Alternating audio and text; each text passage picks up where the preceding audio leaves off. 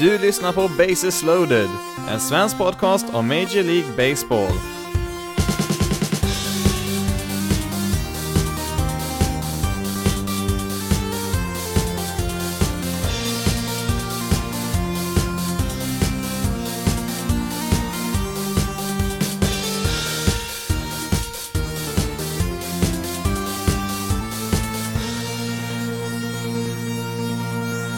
Ja, då var vi här, det första avsnittet av Bases loaded, en svensk podcast om Major League Baseball. Mitt namn är Jonathan Fabri och jag har väl haft den här idén eh, under ett par år nu i alla fall, eh, att spela in en podcast om eh, MLB.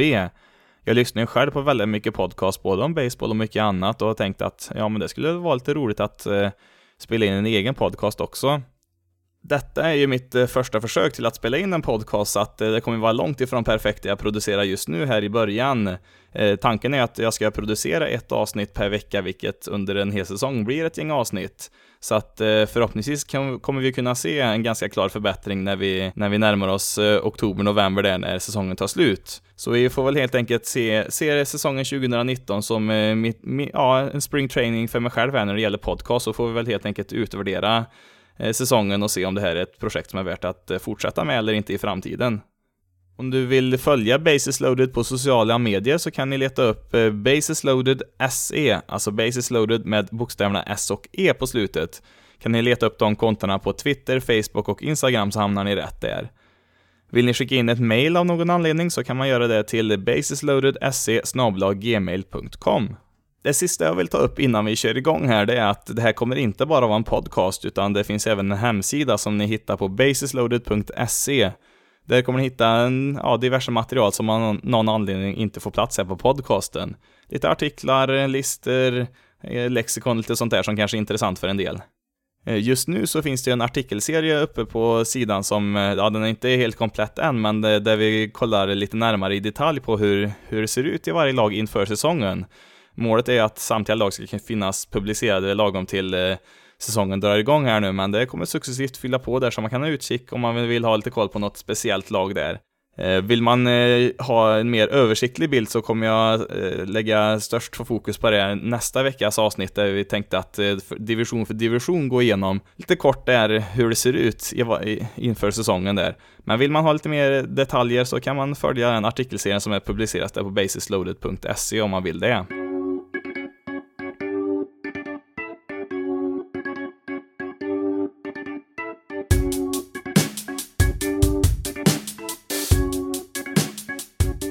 Då så ska vi se lite vad som har hänt nu i vintern här i MLB och vi inleder faktiskt med det som kanske den största nyheten som kom senast här på kalendern och det är ju att det kommer komma lite nya regler som gäller från och med i år och ja, vissa kommer ju gälla från och med nästa år också. Av de här reglerna som kommer att eh, införas redan i år så tycker jag väl egentligen bara det är en som kommer ha någon större effekt på ligan. Och det är ju det här med trade deadline. Och då var det ju så här att eh, tidigare så fanns det ju två olika deadlines. En i, i sista juli och en i sista augusti. Nu är det ju så här att man begränsar det till bara en enda, en enda deadline eh, som kommer vara den sista juli. Det var ju så här, vill man trada i augusti där så fick man ju göra det om man placerar spelare på sin eh, waiverlista där så kunde man förhandla om eh, trades med andra lag ända till den sista augusti där och vilket eh, Ja, det mest kända var väl eh, Justin Verlander för två år sedan där när han bytte sport från Tigers till Astros jämt någon minut innan midnatt där innan, eh, innan deadlinen där sista augusti. Och det gjorde ju att han, ja han kom in där i Astros i september, han och startade några enstaka matcher och sen var med och var en av de här viktigaste spelarna i laget som eh, sen vann World Series där och det är väl lite det man vill få bort att man inte ska kunna värva till sig spelare precis på slutet sådär så att man sätter en gräns där sista juli. Detta är ju nu att det kommer förmodligen att bli lite mer action här nu i slutet av juli, vilket det inte har varit så mycket av ja, de senaste säsongerna här nu, utan det har ju mest varit i augusti som det har hänt lite mer spännande saker, så att eh, vi får väl se här nu då hur det påverkar eh, hur lagen tänker inför deadlinen här nu när man bara har en enda chans att eh, antingen eh, förbättra laget eller att sälja av sina duktiga spelare för, för att få lite prospects då inför framtiden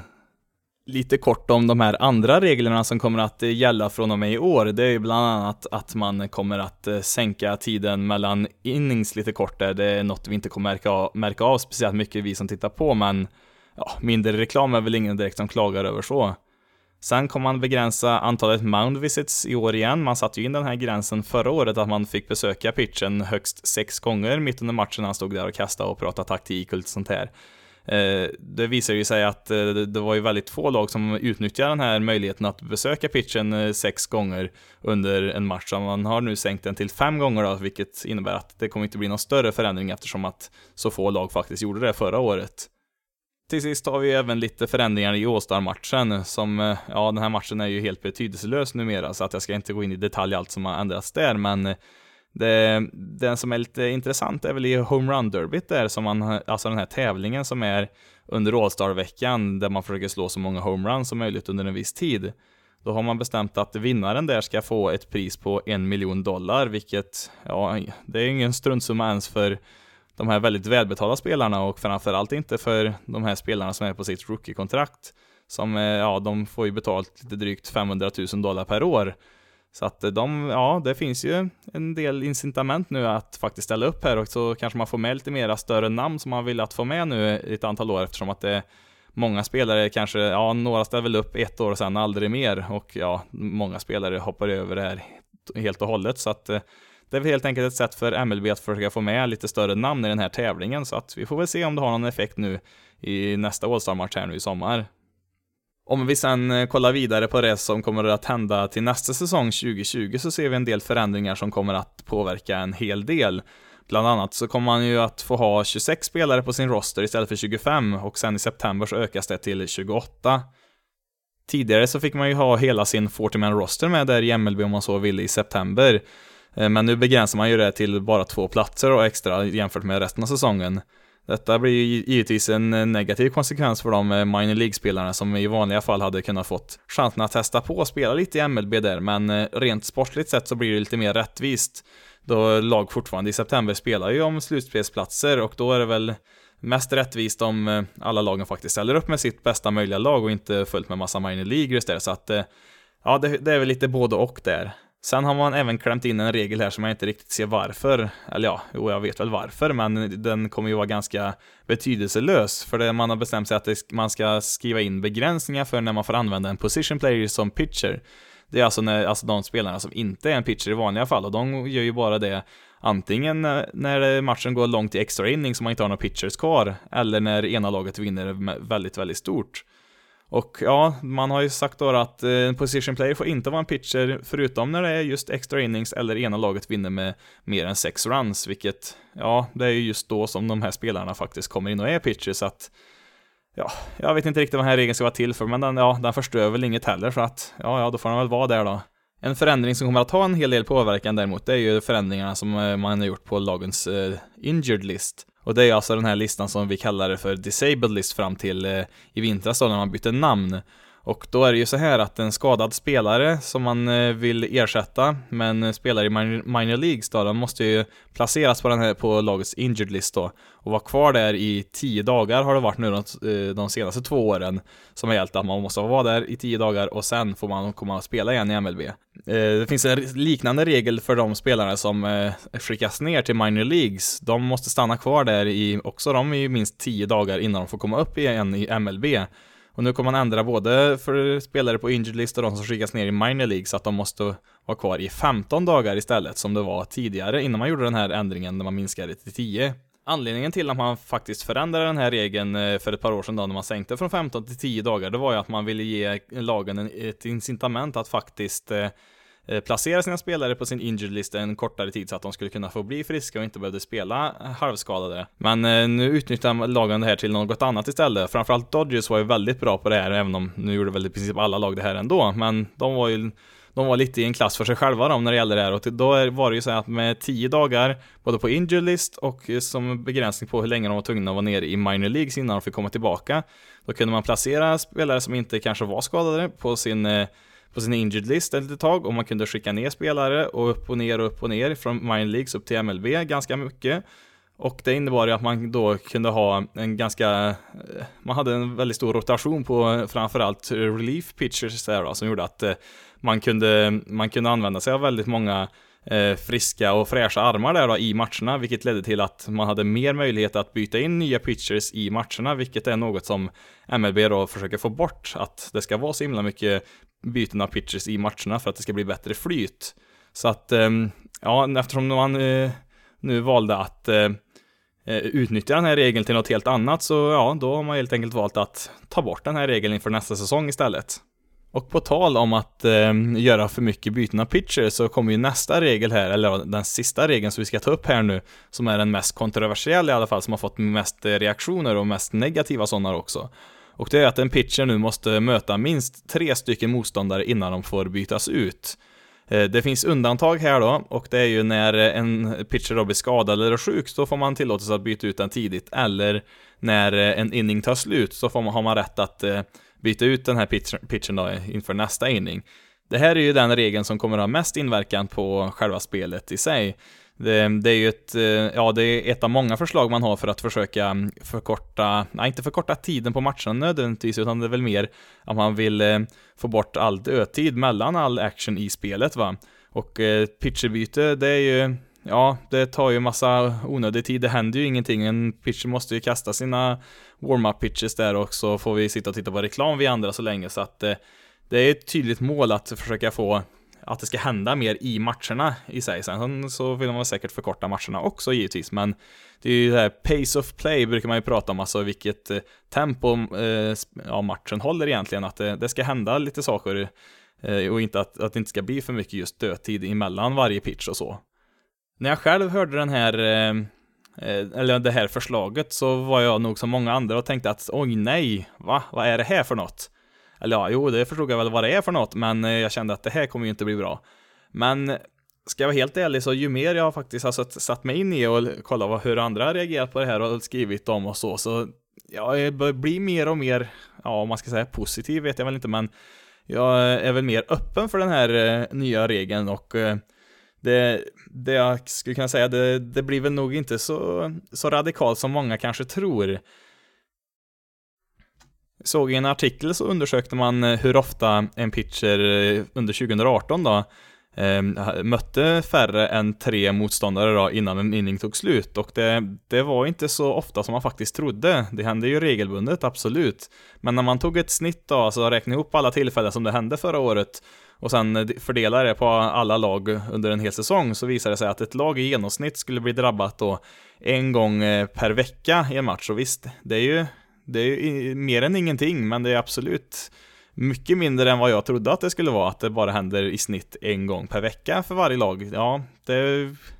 det betyder att det kanske inte är så himla stor förändring ändå va. Jag förstår ju vad MLB vill göra med den här eh, regeln. Man vill, man vill ju helt enkelt få ner antalet byten av pitchers mitt i matchen, vilket jag kan, kan hålla med dem om att det skulle inte vara så dumt kanske alltid, men eh, om det är just den här regeln, det vet jag inte. Nu kommer det förmodligen att göra en del, göras en del tillägg på den här regeln innan den blir officiell, så att jag tror inte att vi har sett den i sin exakta form ännu. Och ja, jag skulle väl ändå säga att jag är väl öppen till att se hur det fungerar i MLB med den här regeln, men eh, ja, Ja, vi får se helt enkelt. Det är, det är väldigt svårt att sitta här och kunna veta exakt hur det kommer att gå. Om det blir en tragedi, en succé eller någonstans mittemellan, ja, det får vi väl helt enkelt se. Men jag skulle nog räkna med att eh, den här regeln kommer nog att utarbetas med mycket mer detaljer än vad vi vet just nu, så att vi får nog helt enkelt vänta och se lite grann hur det kommer att bli eh, nästa säsong.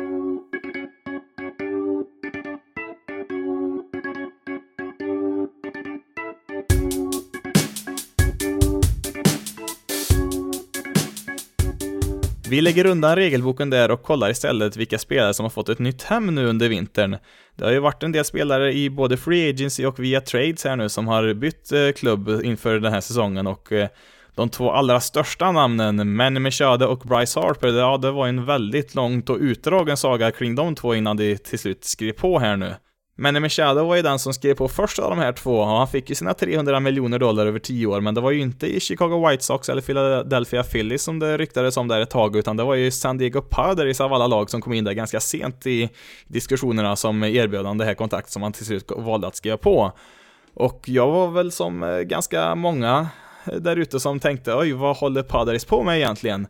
Men eh, när man väl låter sjunka in så märker man att, ja, det, det var kanske inte var så dumt det här ändå. Padres har väl inte haft speciellt stora framgångar det här senaste året och man har jobbat eh, lite grann så här i bakgrunden och eh, se till att eh,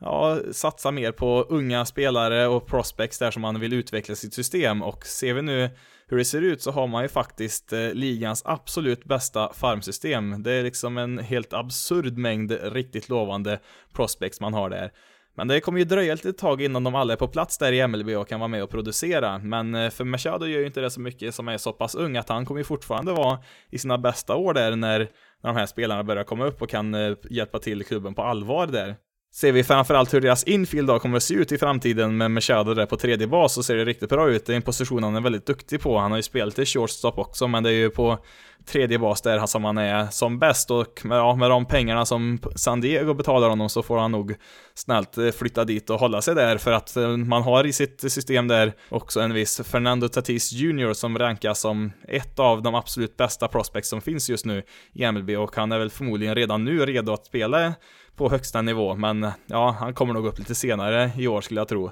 Och han är ju då deras framtida shortstop där. På andra bas så har man ju Luis Urias som också är jättelovande. Han har faktiskt spelat lite grann i MLB lite, lite grann förra året där. Och på första bas så har man ju då Eric Hosmer som, ja, det var väl ingen lyckad första säsong för honom för, för han förra året, men han har ju också kapacitet att eh, producera på en ganska hög nivå. Så att just, just på den delen så ser det oerhört bra ut för, för San Diego. Det är, deras, det är deras pitchers just nu som är deras rotation där som är deras svaghet. Man har, man har en ganska dålig sån just nu. Och man har faktiskt en hel del eh, pitching prospects, väldigt duktiga sådana också, men de, är, de kommer dröja ett tag innan de är aktuella för att bidra i, i MLB då. Det är väl egentligen Chris Paddock har man där som är, är ganska nära, men man, man behöver ju fler där som kan stötta, stötta upp innan de är innan de kan hota på allvar där. Den kanske största storylinen kring Meshada nu i vintras, då var den här intervjun han gav under hösten där när han sa att han inte eh, kanske var någon Johnny Hustle som sprang till första bas fullt ut varje gång och ja, det var väl lite dumt uttryckt av honom där, men han fick väl samtidigt lite väl mycket skit för det också från alla, ja, alla håll och kanter egentligen där, men Ja, jag skulle nog inte lägga så mycket tyngd på det, för att eh, ser vi vad han faktiskt har presterat här nu, så under de senaste fyra åren så har han faktiskt tre säsonger med en wins above replacement över sex, vilket är en väldigt, väldigt hög siffra. Eh, wins above replacement då förkortas då som WAR. Eh, det är ju en, en, statis, en, en, statistisk kategori där alltså man försöker samla ihop allting en spelare gör, som en hitter, som en base runner, som en försvarare, alltså allt en spelare gör på planen försöker man då samla ihop och sen få ut en enda siffra som ska motsvara en spelares värde där. Som ni kanske kan gissa då är det här ingen exakt vetenskap att få ihop den här siffran, men det brukar ge en väldigt bra indikation på hur bra en, eller dålig en spelare faktiskt är. Och har man en wins above replacement som ligger på 6 eller högre, då är man med i absolut högsta toppskiktet där av spelare i, i MLB då. Och som sagt, det är en nivå han har legat på under flera år nu på sistone, så att eh, Ja, jag är nog inte speciellt oroad för att, eh, ja, för de här kommentarerna han sa här i höstas, utan man får, man får en, helt enkelt en väldigt, väldigt bra spelare som kommer att vara väldigt, väldigt bra under många, många år framöver. För, så att, eh, ja, Padres, ja, det, det, ser, det ser lovande ut inför framtiden där. Sen då en bit in på spring training så fick ju Bryce Harper till slut sitt eh, största kontrakt där någonsin där som skrivits på här i MLB. 330 miljoner dollar över 13 år, 5 miljoner mer än vad eh, Giancarlo Stanton fick då på sitt, ja, på sitt kontrakt som var det tidigare rekordet där. Och han hamnar ju då i Philadelphia som, ja de var väl favoriterna nästan hela vintern här nu. Även om det fanns lite andra lag som fanns med där i, i diskussionerna också. Det mest överraskande var väl ändå att eh, Harper fick 13 år på sitt kontrakt. Han kommer ju vara närmare 40 när det här eh, kontraktet är slut. Och ja, det är faktiskt lite smartare än man tror för att eh, många har väl trott att det skulle bli 10 år men eh, med 13 år så finns det faktiskt en fördel också. För det finns en, en gräns där på ungefär 200 miljoner dollar och har ett lag en eh, sammanlagd lön på alla spelare som överstiger den här gränsen, då får man betala någonting som kallas för luxury tax, alltså en lyxskatt där. Som ja, de andra lagen då får ta, ta del av. När man då räknar ut hur mycket pengar som laget då betalar ut i lön jämt emot den här gränsen då, så tar man inte vad de faktiskt tjänar varje år, utan det, man tar ett snitt på eh, hur mycket spelarna tjänar varje år. Det kan ju vara så att en spelare får mer pengar ett år och mindre än ett annat, men när man räknar ut den här eh, sammanlagda lönerna från år till år, då tar man, tar man alla pengar som, man, som en spelare har i sitt kontrakt och räknar ut ett snitt istället. Så att för Harper då, så blir ju då med ett 13-årskontrakt så blir hans snitt då ungefär 25 miljoner dollar i snitt. Och man hade ju räknat med att Harper skulle kunna få kanske närmare 30-35 miljoner dollar, kanske till och med 40 men eftersom att han har så många år på kontraktet nu så kommer hans lön då räknas som 25 miljoner dollar per år. Vilket gör att, ja då kanske man har de där extra 10 miljoner dollarna som man kanske inte hade haft i vanliga fall Eh, som man då kan spendera på någon annan spelare för att hålla sig under här, eh, den här gränsen då. Nu är det som sagt inte förbjudet att gå över den här gränsen, men eh, det har visat sig att lag har blivit allt mer ovilliga att gå över den här gränsen som gör att, ja man får ju för varje dollar man går över gränsen då som sagt, då får man ju betala lite extra. Och det kan bli en del pengar till slut så, det blir högre och högre skatt då för varje år man ligger över, så att för Philadelphias del så är det nog ganska smart idé att göra så här, för att det gör att man, gör att man kan få man får ju mer utrymme i sin, i sin budget där helt enkelt. I övrigt så har ju Phillies faktiskt varit ganska aktiva med andra spelare också på marknaden här. Man eh, tradar, ju till sig Gene Segura och eh, JT Realmuto här nu under, under vintern och sen skrev man ju på kontrakten med Andrew McCutcheon och Daniel Robertson där så att det ser ju, framförallt på sina position players så ser det ju riktigt, riktigt bra ut nu om man ser vilken line-up de har man hade ju ganska svårt med sitt försvarsspel förra året och man har ändå, ja, det är väl inte löst alla problem, men det, det ska väl se bättre ut än vad det gjorde förra året. För försvarsspelet gjorde ju sen även att deras pitchers, framförallt deras starters, hade ju väldigt svår säsong där delvis under förra året. Det var väl Aaron Nola där hade väl en riktigt bra säsong, men annars så var det väl väldigt upp och ner för deras pitchers där och det var ju delvis på grund av deras, ja det var väl egentligen uruselt försvarsspel där så att man ska vara bättre, man ska vara väldigt mycket bättre rent ut sagt. Men på tal om försvarsspel så är ju då Harpers stora eh, svaghet är just försvarsspel. Han är ju inte spelat, speciellt bra på det, men han kommer ju ändå få hoppa runt där i right field antagligen och det, det, är väl deras hopp är väl att det kommer en designated hitter till National League här nu inom, inom några år och då är det väl ganska stor chans att han hamnar där till slut. Ser vi till hans produktion så har det väl inte sett, ja, det är väl inte så att han har producerat dåligt, men eh, har han producerat på 330 miljoners nivå? Nej, det har han väl nog inte gjort de senaste säsongerna i alla fall. Han har ju en MVP-säsong där, men det var ju lite, lite tag sedan nu, så han, han har ju visserligen den här potentialen att vara ligans bästa spelare, men eh, han har väl inte riktigt visat det nu på sistone. Eh, den största kritiken man hör är ju ofta att han har, har så lågt betting average, men det är Ska man bedöma en spelare så är väl betting average en av de sista statistiska, statistiska kategorierna du ska titta på egentligen. För ser man på lite andra ställen så ser vi att han har väldigt goda förmågor på andra ställen där, även om han inte har sånt jättebra average. Framförallt förra året hade han väl inte, hade väl någonstans runt 2,40 där någonstans. Men eh, han har ju faktiskt ett, haft ett average på över 300 under sin karriär, så att han har ju kapacitet till det också. Och han slog ju faktiskt 34 homeruns förra året, så att ja, det finns att en det finns att potential där också, men eh, det är väl framförallt, han har ju en extremt hög walk rate, alltså han drar många walks gör han ju. Och hans on-base percentage ligger ju alltid väldigt högt, la väl runt 400 där någonstans eh, förra året, vilket är en väldigt, väldigt bra siffra. Så han når ju bara, alltså on-base percentage är ju alltså i, ja, väldigt kort sammanfattat hur ofta man faktiskt når en, når en bas säkert va. Och har man en som ligger på 400, då är man, ja då ligger man bra till kan man säga. Så att han, han producerar även om det inte ser så imponerande ut alltid. Men eh, som sagt, har han eh, presterat på en nivå de senaste säsongerna som man gör att han förtjänar det största kontraktet i MLBs historia? Nej, det skulle jag nog inte direkt påstå, men eh, eh, vi får väl se då hur det går här nu i Phillies, eh, som jag tror det kan bli bra att för, honom att få en ny start, för det såg väl inte så jätteinspirerande ut alltid där på slutet i Washington, men Eh, Eh, det ska ju bli intressant att se nu när han faktiskt är kvar här i samma division som Washington. Och ja, de får, kommer ju träffa på varandra här nu 19 gånger per säsong kommer de att göra nu de närmaste 13 åren då om han nu blir kvar då Harper under alla de här åren och ja, om de inte nu ändrar formeln för hur man gör scheman och spelscheman och så men ja, det blir, det blir intressant att se. Det, det, kan, det kommer ju bli ganska mycket burop om man inte producerar från dag ett, det kan vi ju säga. Så att eh, det, det är ganska stor press på Harper nu att faktiskt vara riktigt, riktigt bra från första början. Annars så ja, kan det bli ett himla äventyr det här.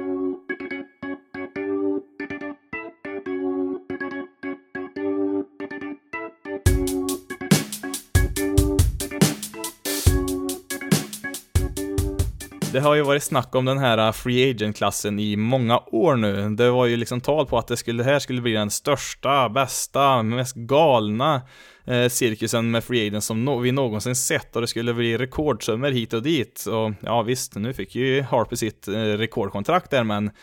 det visar ju sig att det, det är inte så lätt att, eh,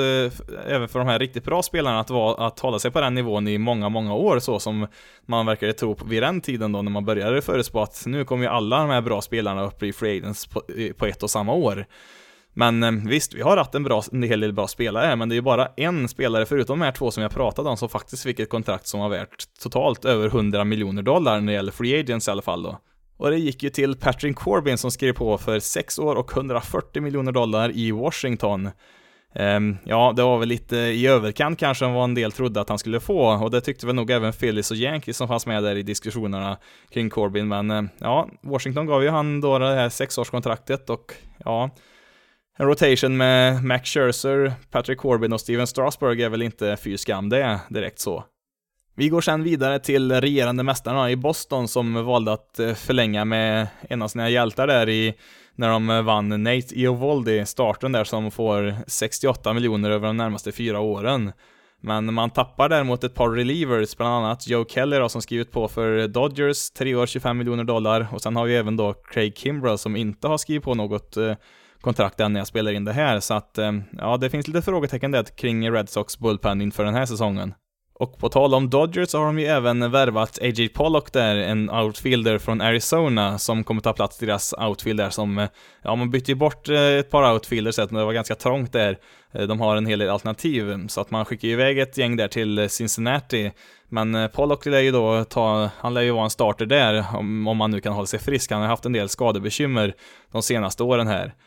Eh, sen har vi då, vi nämnde ju då i Phillies, de har ju värvat då Andrew McCutcheon och David Robertson där. Det var väl främst att McCutcheon fick eh, 50 miljoner dollar var det nog inte så många som trodde där över tre år. Yankees har ju varit ganska aktiva här nu, men det har inte kanske varit de allra, allra största namnen som vi kanske har varit vana vid tidigare. Man tar ju tillbaka då Zach Britton och Jay Happ som var med i laget förra året. Man har även värvat ett par eh, free agents då från eh, Colorado, Adam Ottavino, relievern där, och sen så har vi då infielden DJ LeMayu som säkert eh, kommer att spela på en hel del olika positioner där i Yankees infield. Houston Astros väljer då att förstärka sitt outfield med Michael Brantley som får ett tvåårskontrakt där. Deras outfield är väl kanske den minst namnkunniga lagdelen de har där i ett annars, i ett annars väldigt bra lag. Sen har man ju däremot tappat Charlie Morton, starten där, till Tampa Bay, som ska spela där i två, och eventuellt tre år, beroende på om man eh, väljer att eh, aktivera spelaroptionen där som han fick. Eh,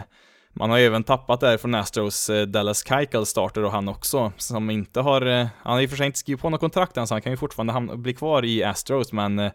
ehm, det, ja, det är ändå två ganska tunga tapp där, men man har ändå rätt bra alternativ som finns kvar i truppen som kan ta plats i deras rotation där. Ett par intressanta relievers är ju Juris Familia som har skrivit på för Mets igen då. Han byttes ju faktiskt bort från Mets till Oakland under förra säsongen, men han då har ju valt att komma tillbaka där. Sen har vi ju Andrew Miller som hade en väldigt framgångsrik period där i Cleveland som nu eh, skriver på istället i St. Louis. Vi har även ett par ganska intressanta ettårskontrakt där. Josh Donaldson skriver på för ett år i Atlanta, 23 miljoner, vill, vill bevisa att han faktiskt håller att spela på en riktigt hög nivå här nu och kanske få ett sista stort kontrakt. Vi har även Jasmani Grandal som skriver på ett, ja, överraskande ettårskontrakt på 18 miljoner dollar med Milwaukee Brewers hade nog förväntat mig ett betydligt större kontrakt för honom där, eh, eller ja, framförallt ett flerårskontrakt, men jag vet inte om det kanske var hans prestation där i slutspelet där som var mm, under all kritik där stundtal som, ja, det kanske kostade honom lite pengar där, men ja, han blir free agent till nästa år där och Brewers får ju en riktigt bra catcher här nu under ett år i alla fall. Kollar vi lite snabbt på trademarknaden här nu i vinter så ser vi att, ja, det, den domineras utav Eh, Seattle som har varit inne och bytt spelare med varenda lag i hela MLB verkar det som nästan. Ja, inte riktigt då, men eh, man har ändå bytt bort Mike Zunino, James Paxton, Gene Segura, Edwin Diaz, Robinson Cano ja, och ett gäng till där också, men det är väl de mest, eh, de mest kända namnen där. Och man har, har ju helt enkelt valt att ja, ta ett steg tillbaka och köra en rebuild nu och kanske satsa om några år sen igen. Eh, man har väl inte riktigt sålt av precis allt man har så att man kommer väl inte vara så helt hopplöst dåliga men och 89 vinster blir det ju inte i år igen, det är jag ganska säker på. I utbyte då så fick man ju en, ja, ganska blandad kompott där. Justice Sheffield, ett pitching prospect där från Yankees, tror nog kunna bli ganska bra, lär nog spela en del redan i år. Man fick ju från eh, Phillies där fick man ju bland annat JP Crawford som har varit ett sån här top prospect men som man inte riktigt har fått till den, en shortstop där så att eh, Får se om de kan utveckla honom där. Sen eh, fick man ju från Mets där, fick man ju en del, ja man fick ju Jerry Kelnick som är ett, han är ju också ett väldigt bra prospect, men man fick ju tillbaka Jay Bruce och Anthony Sorsak där som är lite kompensation för att eh, Mets de eh, ska ju betala av eh, Robinson Canoes, där, ja han har väl fem år kvar på sitt monsterkontrakt där. Så sammanfattningsvis så blir väl eh, Mariners 2019 kanske inte sådär jätteroligt och ja, året därefter blir väl nog inte jätteroligt det heller, men ja, nu har man i alla fall byggt upp något av ett farmsystem som man absolut inte hade förut, så att det är väl i alla fall någonting positivt där i alla fall. Det största namnet som har tradats bort nu i vinter, det är ju Paul Goldschmidt, eh, första basman i Arizona Diamondbacks, som har varit eh, deras eh, stora stjärna och ansikte utåt nu, men han har ju bara ett år kvar på kontraktet och Arizona lär ju inte vara med och slåss om någon slutspelsplats i år, så att det var ju lika bra att försöka få någonting, ja, något i utbyte i alla fall, och man får faktiskt Carson Kelly, en catcher, och Luke Weaver, en pitcher där, plus ett, eh, ett draftval också. Det finns ju sådana här kompensationsdraftpicks där som eh, som man faktiskt kan byta bort och eh, ja, som sagt, Goldschmidt till Cardinals som har gjort en del förändringar i sin trupp nu i år och att, ja, jag tror de blir, de är lite underskattade där och kan bli riktigt farliga i år där. Eh, om man kollar då på vad Diamondbacks får tillbaka så får man ju en catcher och en pitcher som båda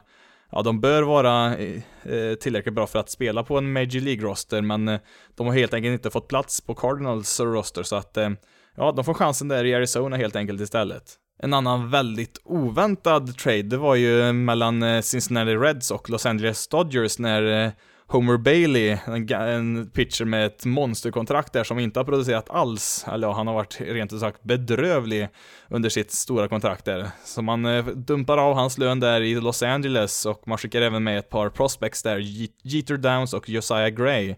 Sen kommer ju då till Cincinnati tillbaka då, Jaziel Puig och Matt Camp tillsammans med Alex Wood och Kyle Farmer. Eh, alla utan Kyle Farmer där har ju då utgående kontrakt om jag inte minns helt fel. Eh, Alex Wood är ju en väldigt bra pitcher, Yasiel Puig kan ju också vara väldigt bra emellanåt. Det händer ju en del runt omkring honom där, men eh, det kan nog, eh, kan nog bli bra där för Red som faktiskt har satsat lite i år, eller inte så lite, de har faktiskt satsat en hel del på att faktiskt förbättra sitt lag. Man bytte ju även till sig eh, eh, Sonny Gray där, pitcher i, i Yankees som, ja, han hade ju väldigt svårt att pitcha just på Yankee Stadium, men får vi se om man kan få en nystart där i Cincinnati som har haft väldigt svårt för sin eh, rotation som har varit extremt svag, alltså vi pratar en eh, rotation som knappt passar i en minor League-lag här. De har haft, eh, eh, de har haft en lineup som har varit väldigt bra, men just deras pitchers har varit bedrövligt dåliga. Men nu får man ju då Alex Wood och Sunny, Sunny Gray då, bland, annat, bland annat, så att det ser väl lite ljusare ut för Cincinnati där. För Dodgers del så är det väl, handlar det väl mer om att, ja, man vill bli av med lite spelare som eh, tar upp lite platser. Man har ju väldigt stor bredd på sin trupp och man har, man har helt enkelt inte speltid till alla så att man gör sig av med lite spelare där, lite kontrakt som dessutom går ut ganska snart. Sen hade ju Dodgers eh, en catcher-position att eh, fylla på där. Jasmine Grandal lämnar ju som free agent och man var ju med i diskussionerna kring JT Realmuto där, alltså Marlins catcher som eh, eh, var väl den bästa catchen som fanns på, på marknaden i år, men eh, det blev istället Torontos Russell Martin där som man fick nöja sig med och Toronto kommer då betala större delen av hans 20 miljoner dollar som han ska tjäna nu i år. För eh, just eh, JT Rel Muto så blev det ju faktiskt eh, Philadelphia till slut. Marlins vill ju inte släppa honom speciellt billigt för man har ju tradeat bort sina andra väldigt bra spelare, bland annat Stanton och, och Jelic, men man fick ju inte sådär jättestora laster tillbaka där, så man ville ju se till att få något lite extra här i den här traden på den här sista spelaren man skulle skicka iväg och ja, man fick ju faktiskt Sixto Sanchez här som är ett väldigt bra pitching prospect här från Phillies. Och ja, det var lite andra spelare med där också. Så att, ehm, ja, Phillies, de har ju stärkt på många ställen nu i år som vi nämnt tidigare och ja, det, det ser bra ut. Framförallt deras lineup som sagt, det ser väldigt bra ut. För Marlins då så, ja, det lär dröja många år till innan vi får se dem relevanta igen, men ja, här fick man i alla fall tillbaka lite värde för en väldigt bra spelare, så att ja, bra jobbat till slut i alla fall. Jag tror vi nöjer oss där. Det har givetvis hänt en hel del annat också under vintern, men eh, ja, det får duga så här för första avsnittet här nu. Jag hoppas du som lyssnat på det här avsnittet har fått ut någonting av värde i alla fall och att eh, även om eh, det finns eh, mycket att eh, jobba på när det gäller, ja, egentligen allt som har med den här podcasten att göra så hoppas jag att du även finns med nästa vecka när vi kör ett nytt avsnitt där fokus då som tidigare nämnt kommer ligga på att eh, köra en liten genomgång på alla divisioner där hur lagen ligger till inför säsongen 2019. Du finner Basis Loaded på sociala medier under användarnamnet basisloaded.se, Finns på Twitter, Instagram och Facebook. Men nu har jag pratat tillräckligt för det här avsnittet. Ha det bra allihopa, så hoppas jag att vi hörs till nästa avsnitt.